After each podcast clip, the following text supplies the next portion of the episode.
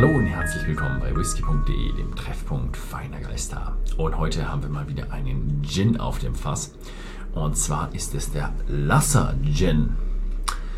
Also um jetzt zu wissen, um den Bogen zu spannen, ohne den Hintergrund zu kennen, Lasser, mhm, denken vielleicht einige wenige an Isle of Jura.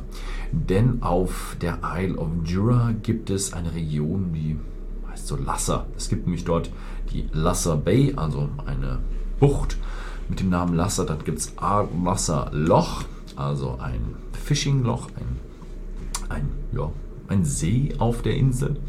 Dann die ähm, Inverlasser und ich glaube, es gibt noch so ein kleines, ich will jetzt nicht sagen Dorf, eigentlich so ein kleiner Weiler Lasser. Und deswegen nennen die hier ihren Gin Lasser nach dem kleinen Dorf oder eben auch der Bay oder den anderen Dingen, die hier Lasser nennen sich. Und ja, es ist auf der Isle of Jura. Es ist ähm, weiter nördlich als die Isle of Jura Brennerei. Also man hat so die Hauptstadt im Grunde oder Dörfchen, Ansammlung von, von ähm, Häusern im äh, Süden relativ stark. Und dann gibt es oben noch Talbot und dann kommt eben Lasser und dann kommt lange, lange nichts und dann kommen wieder nochmal zwei Häuser und dann ist man schon an der Nordküste, wo man auf den, ja, den Cory Bracken Studel schauen kann. Insgesamt sind es 200 Leute auf der Insel, aber mittlerweile schon zwei Brennereien. Das sind wahrscheinlich die höchste Dichte an Brennereien pro Einwohner auf jeder Insel äh, auf dem ganzen Planeten sein. Ähm, es ist eine sehr raue Gegend, eine sehr rohe Gegend. Also da ist sehr, sehr viel Wildnis. Es gibt die zwei Pubs, die, äh, ja, diese zwei Hügel auf der Insel und äh, es gibt auch ein sehr, sehr raues Wetter. Man sagt immer, ja, kann es auch mal hageln, ohne dass es irgendwie vorhergesagt wird oder sowas.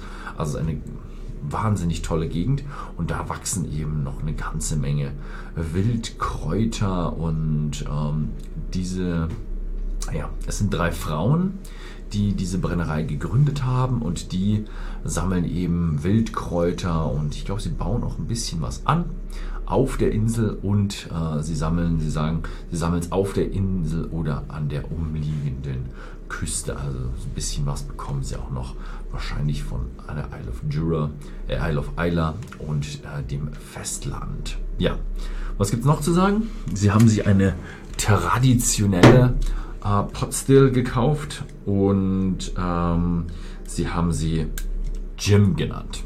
Ja, also ihre Potstill heißt Jim und darauf wird dann der Lasser Gin gebrannt.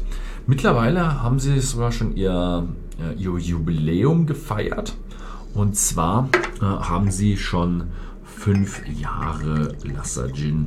Wobei ich mir glaube, sie haben den Lasser Gin noch nicht verkauft für fünf Jahre, sondern sie haben ihren Lasser Gin vor fünf Jahren das erste Mal gebrannt.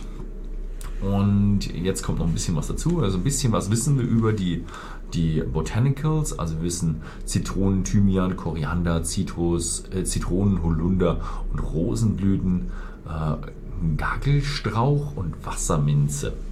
Und was sie noch sagen ist, es ist ein sehr ja, zesty ähm, Gin. Also ein Zest, zesty heißt eigentlich, direkt übersetzt ist es pikant, aber es ist eher so ein ölig, Zitronenöl, Zest. Also Zest verbinde ich immer mit Zitronensest, also dieses, dieses ölige, aromatische aus der Zitrone.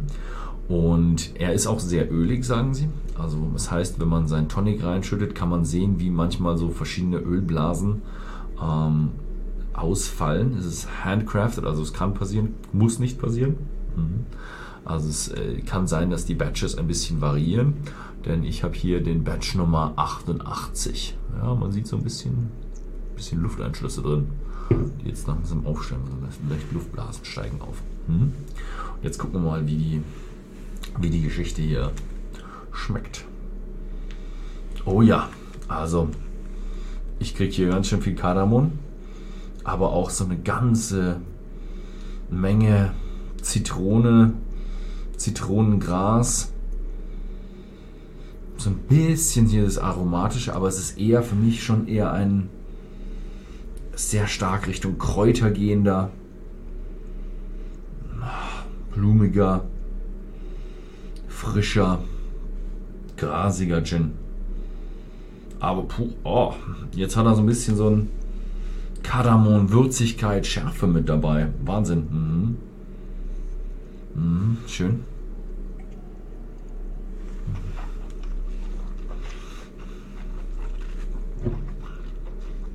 Mhm.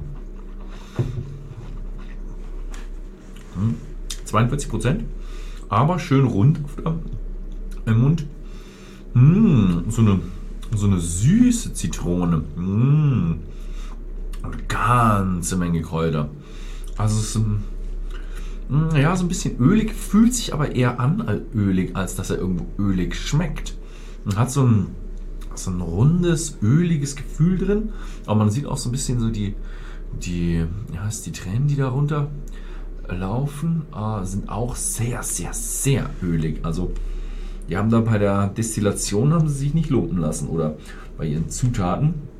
Ich gehe mal davon aus, dass sie ja schon den Spagat machen zwischen sehr schneller und äh, langsamer Destillation. Desto schneller, desto mehr von den Ölen kriegen sie mit und desto langsamer, desto feiner und desto weniger ähm, kräftig rau, sprittig ist er.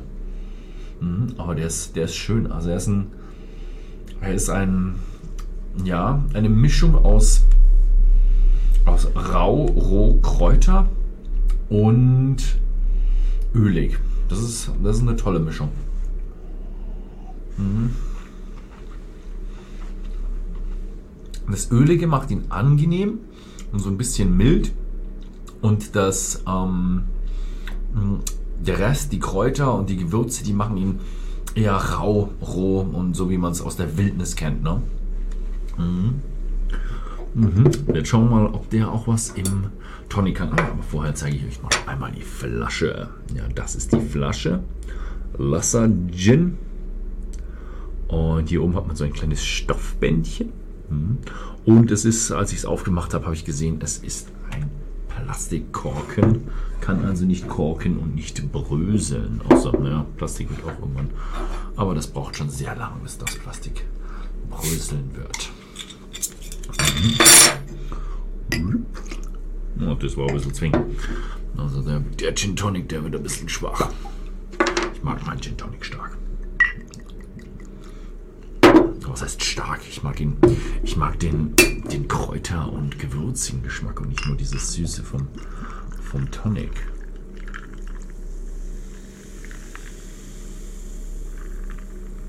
Da keine Ölaugen gesehen. Ganz schön viel Tonic auch noch reingetan. oh, warte mal. Ne. War jetzt nur noch der, der Nachgeschmack von dem, was ich noch im Mund Rachentrakt habe. Ich dachte schon, da der eiskalte Drink riecht auch noch ein wenig. Mhm. Mhm. Mhm. Schmeckt nett, angenehm, aber die, die Geschmäcker, die in dem Gin drin sind, sind nicht so herausragend, dass sie mit dem Tonic mithalten können. Ich habe ihn schon recht stark gemacht, aber ich hätte ihn noch stärker machen müssen. Sehr stark auf der Tonic-Seite.